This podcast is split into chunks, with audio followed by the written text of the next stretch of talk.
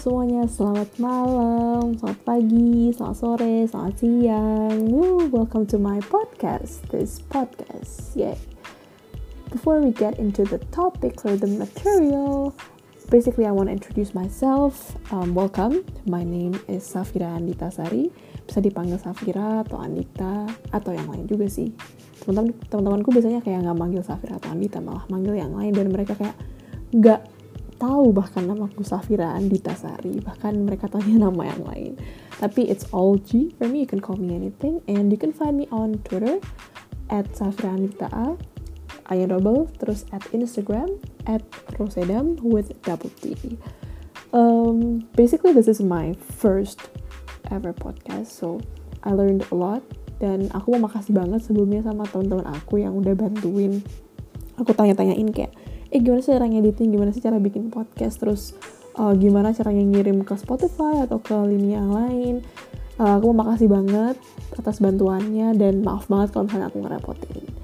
Jadi, at this very first podcast that I made, I wanna make, and I wanna discuss actually, I wanna discuss something about breast cancer. Karena adalah topik yang advance, dan uh, karena aku masih tingkat satu, belum tahu banyak tentang hal ini, jadi aku akan mendatangkan tamu untuk berdiskusi bersama. Jadi kita kedatangan tamu, beliau bernama dokter Aryon Indito, spesialis bedah konsultan onkologi. And let's go to the discussion.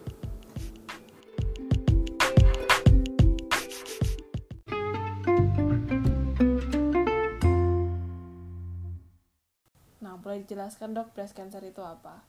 Ya, itu proses kanker yang terjadi pada payudara.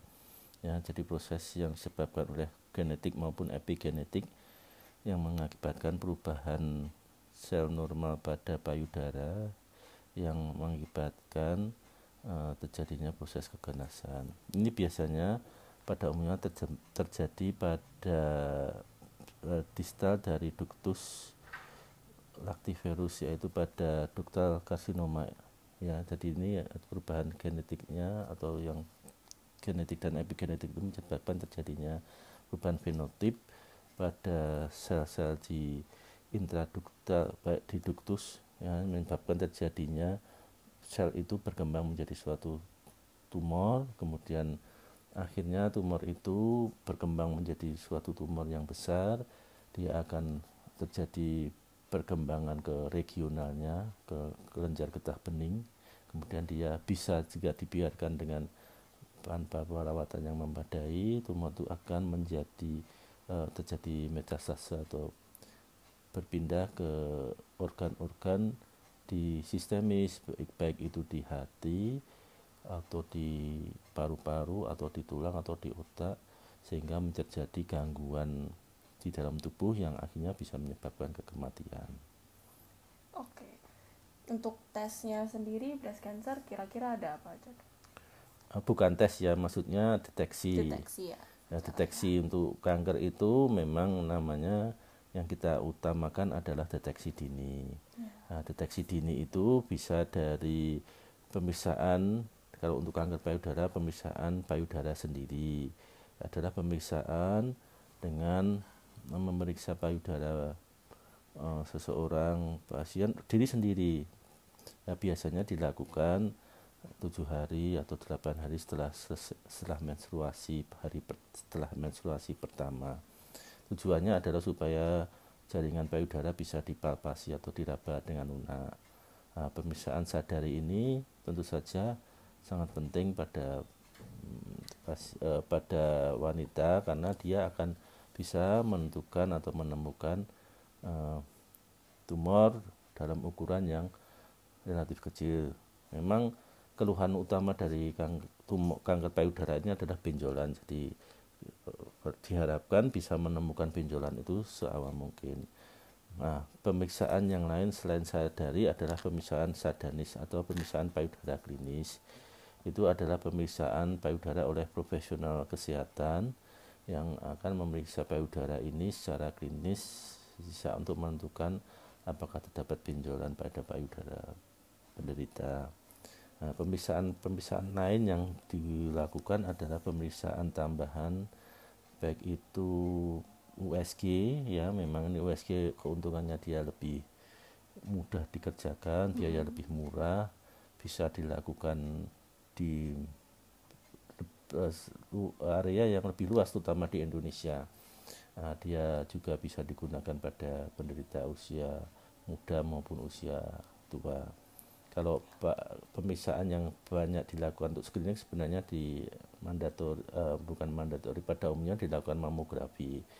Memang pada mamografi dia untuk screening massal lebih baik, lebih sensitif sehingga bisa menemukan lesi dalam bentuk yang lebih kecil.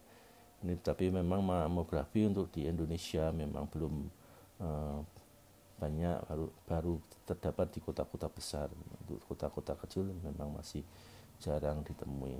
Ya. Kemudian yang memang saat ini berkembang adalah pemeriksaan M R I. M R I ini memang terutama diberikan pada penderita-penderita yang memang terutama mempunyai keturunan kanker payudara, misalnya kedua orang tuanya atau ibunya menderita kanker payudara, saudaranya dan lain sebagainya, sehingga bisa mendeteksi uh, itu tadi lesi payudara dengan ukuran yang sangat kecil. Memang hmm. M R I juga biayanya lebih mahal dan peralatannya lebih jarang. Untuk di Indonesia juga cuma beberapa rumah sakit saja yang ada di Indonesia, mungkin belum merata di seluruh Indonesia. Oke.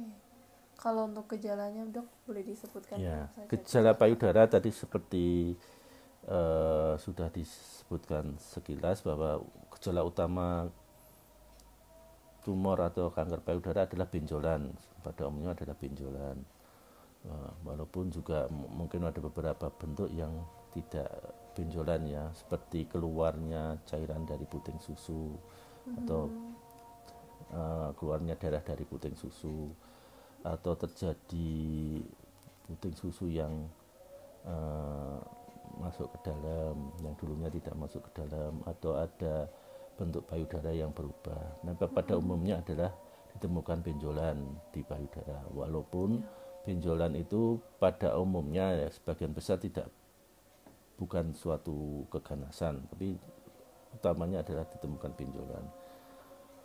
Nah, benjolan ini tadi bisa dipastikan dengan pemeriksaan payudara sendiri, baik penderita pada umumnya yang sudah harus melakukan pemeriksaan payudara sendiri adalah kalau pada masyarakat umum ya di atas tiga puluh tahun, di atas empat puluh tahun. Tapi kalau pada orang yang punya riwayat keluarga eh, kanker payudara sebaiknya dilakukan seawal mungkin, mungkin usia antara delapan belas sampai dua puluh tahun sudah dilakukan pemeriksaan payudara sendiri dan mengetahui benjolan. Keluhan yang lain bisa juga keluarnya discat dari puting susunya. Keluarnya discat dari puting susu juga bisa mengindikasikan adanya tumor uh, di dalam payudaranya, dan ini memang harus dilakukan pemeriksaan yang seksama untuk memastikan bahwa tumor itu adalah tumor jinak atau tumor ganas atau kelainan-kelainan yang lain. Ya, gejala yang lain juga bisa juga ditemukan uh, dimpling ya, atau dimpling itu adalah bentuk payudara yang uh, menekuk ke dalam. Nah, dimpling ini harus dipastikan biasanya karena dimpling itu ada tumor benjolan di bawahnya sehingga terjadi tarian jaringan kulit dan subkutan ke arah dalam.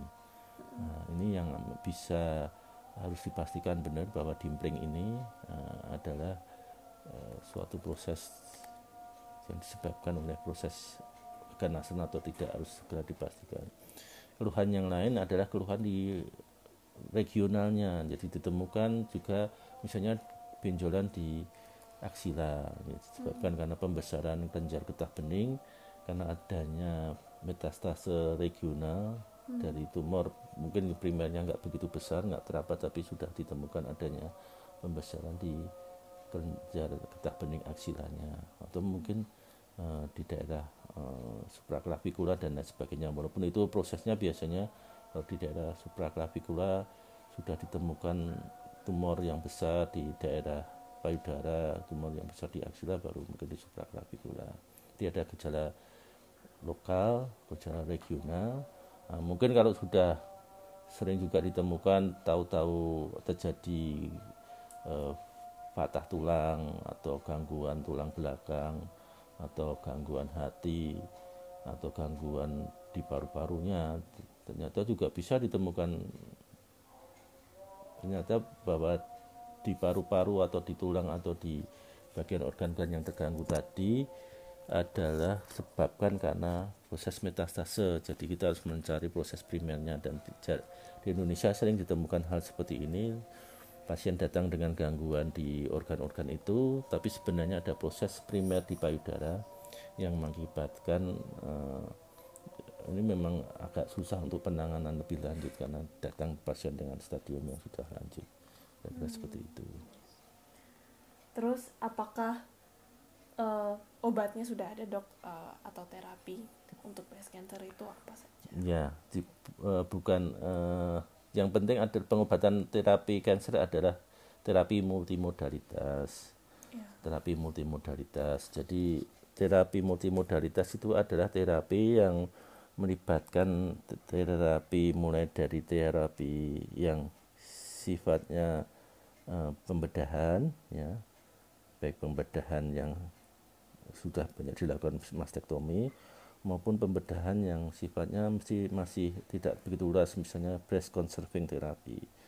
Nah, pembedahan ini memang hal yang memang dilakukan untuk kanker payudara, baik itu pada saat awal, ya, memang ditemukan pada saat awal, atau mungkin sudah stadiumnya sudah lebih dari stadium, mungkin stadium tiga atau stadium empat. Kalau biasanya pada stadium tiga dan empat harus dilakukan kemoterapi terlebih dahulu.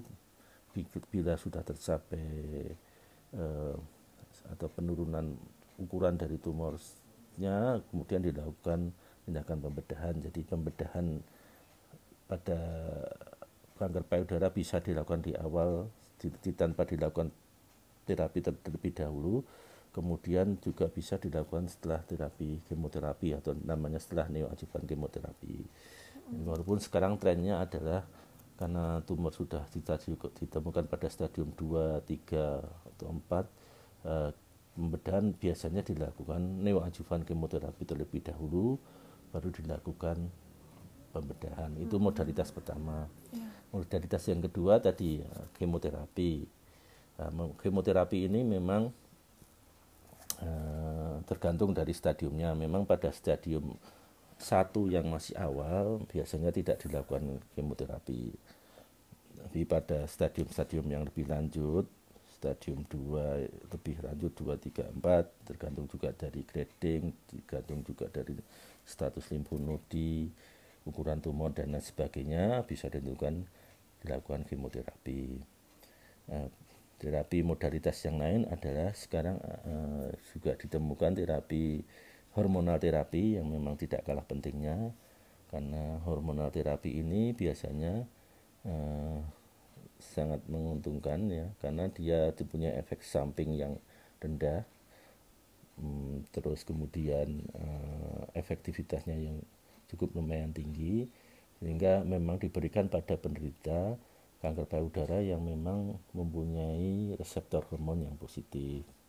Nah, ini terapi modalitas yang ketiga. Kemudian terapi modalitas yang keempat sekarang berkembang adalah targeted terapi atau terapi yang melibatkan uh, uh, sifat dari sel itu punya ekspresi, misalnya H E R dua yang positif. Biasanya dengan H E R dua yang positif bisa dirapikan targeted terapi dengan trastuzumab. Kemudian juga bisa juga terapi dengan targeted terapi targeted terapi lain-lain yang saat ini berkembang sangat pesat. Ya, setelah itu memang biasanya juga modalitas yang juga dilakukan adalah modalitas radioterapi. Nah, radioterapi ini memang banyak digunakan, terutama di Indonesia, karena memang stadiumnya sudah lanjut. Jadi pasien-pasien yang memang ukuran tumornya besar, keterlibatan limfonodi di ketiaknya sudah ada, itu harus dilakukan radioterapi. Kemudian memang baru juga berkembang pengobatan-pengobatan lain yang memang saat ini masih dalam penyelidikan, seperti imunoterapi dan lain sebagainya, walaupun memang belum banyak diberikan di Indonesia. Saya kira itu. Ya. Terus apakah breast cancer itu bisa menyerang laki-laki? Ya, breast cancer ditemukan juga pada laki-laki walaupun presentasinya sangat rendah, hanya kurang lebih hmm. satu persen. Hmm. satu persen jadi penderita kanker payudara pada laki-laki. Nah, memang sangat jarang karena hanya satu persen sehingga belum biasanya tidak menjadi suatu permasalahan uh, secara medis maupun permasalahan epidemiologis hmm. secara lebih luas, tapi memang ada penanganannya hampir sama dengan penderita kanker payudara pada perempuan, baik itu pembedahan, kemoterapi, radioterapi dan hormonal terapi juga hmm. juga bisa diberikan pada kanker payudara pada laki-laki. Ya. Apakah penyebabnya sama dengan yang ya memang banyakkan pada laki-laki penyebabnya tadi, kalau pada wanita kan penyebabnya bisa sporadik, bisa inherited, bisa familial. Sporadik itu bisa disebabkan karena proses, tidak bukan karena kelainan yang diturunkan, biasanya dia e, disebabkan oleh faktor baik di dalam tubuh maupun di luar tubuh yang terjadi e, terjadi perubahan yang akibatkan terjadi perubahan genetik. Tapi pada proses setelah e, penderita itu mungkin dewasa dan lain sebagainya sehingga muncul terjadinya e, gang, e, kanker payudara. Hmm. Itu yang sporadik, itu pada kebanyakan terjadi karena proses sporadik. Dan proses yang kedua karena proses inherited atau diturunkan, memang sudah ada gen yang uh, se- uh, tidak diturunkan gen yang kan yang men- yang menyebabkan terjadinya uh, proses kanker payudara. Jadi gen ini diturunkan seperti pada B R C A, B R C A one, B R C A two, B R C A one, B R C A two dan lain sebagainya. Ada juga yang membagi lagi pada proses yang familial. Kalau tadi inherited itu kurang lebih cuma prosesnya antara delapan sampai sepuluh persen.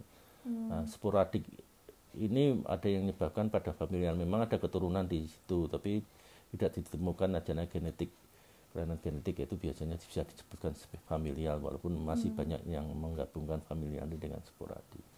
Nah, pada laki-laki memang bisa disebabkan oleh pada umumnya oleh karena proses yang inherited atau perubahan genetik sebelumnya, walaupun memang belum banyak dilakukan penelitian karena memang uh, prosesnya yang secara epidemiologis belum begitu mengganggu sehingga belum hmm. banyak penelitian di situ. Tapi pada penderita laki-laki kanker payudara harus juga dicermati keturunannya, ya, hmm. itu harus dipastikan, terutama perempuan bisa saja mempunyai kemungkinan terjadinya kanker payudara lebih besar dibanding pada uh, perempuan yang tidak punya riwayat kanker payudara hmm. pada bapaknya misalnya atau laki-laki, karena hmm. dia mempunyai kemungkinan genetik inherited yang di, yang bisa ditemukan pada penderita. Hmm.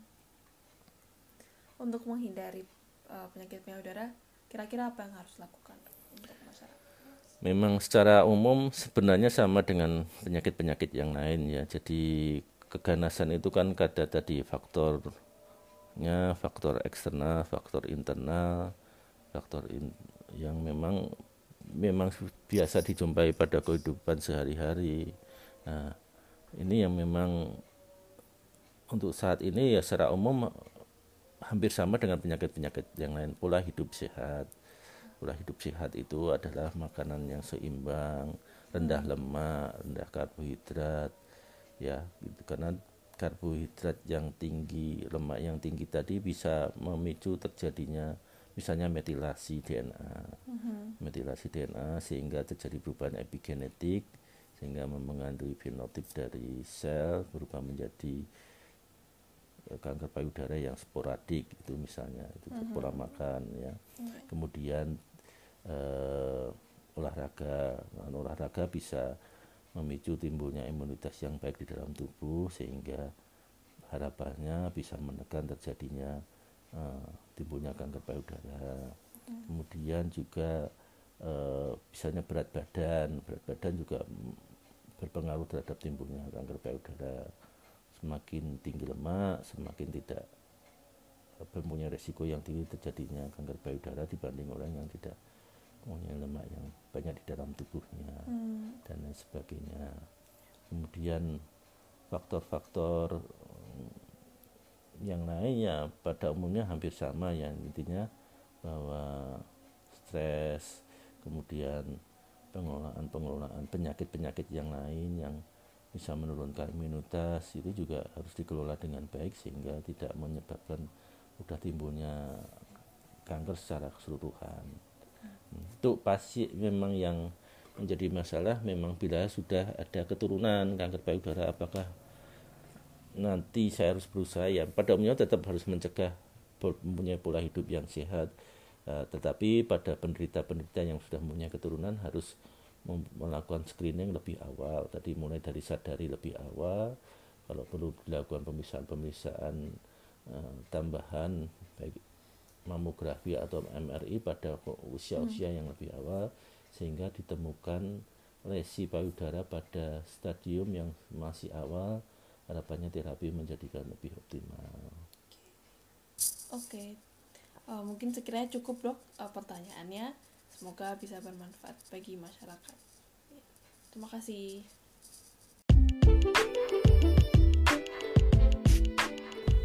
Yeay, alhamdulillah. Jadi um, terima kasih banyak dokter Aryo yang sudah menyempatkan waktunya untuk diskusi kali ini. And I hope this is all for my discussion and the podcast for this very first time experience um, podcasting dan segala macamnya. Uh, teman-teman jangan lupa jaga kesehatan ya, tadi ingat, terus uh, kita semua belajar bareng-bareng karena hashtag we are learning. Bye-bye.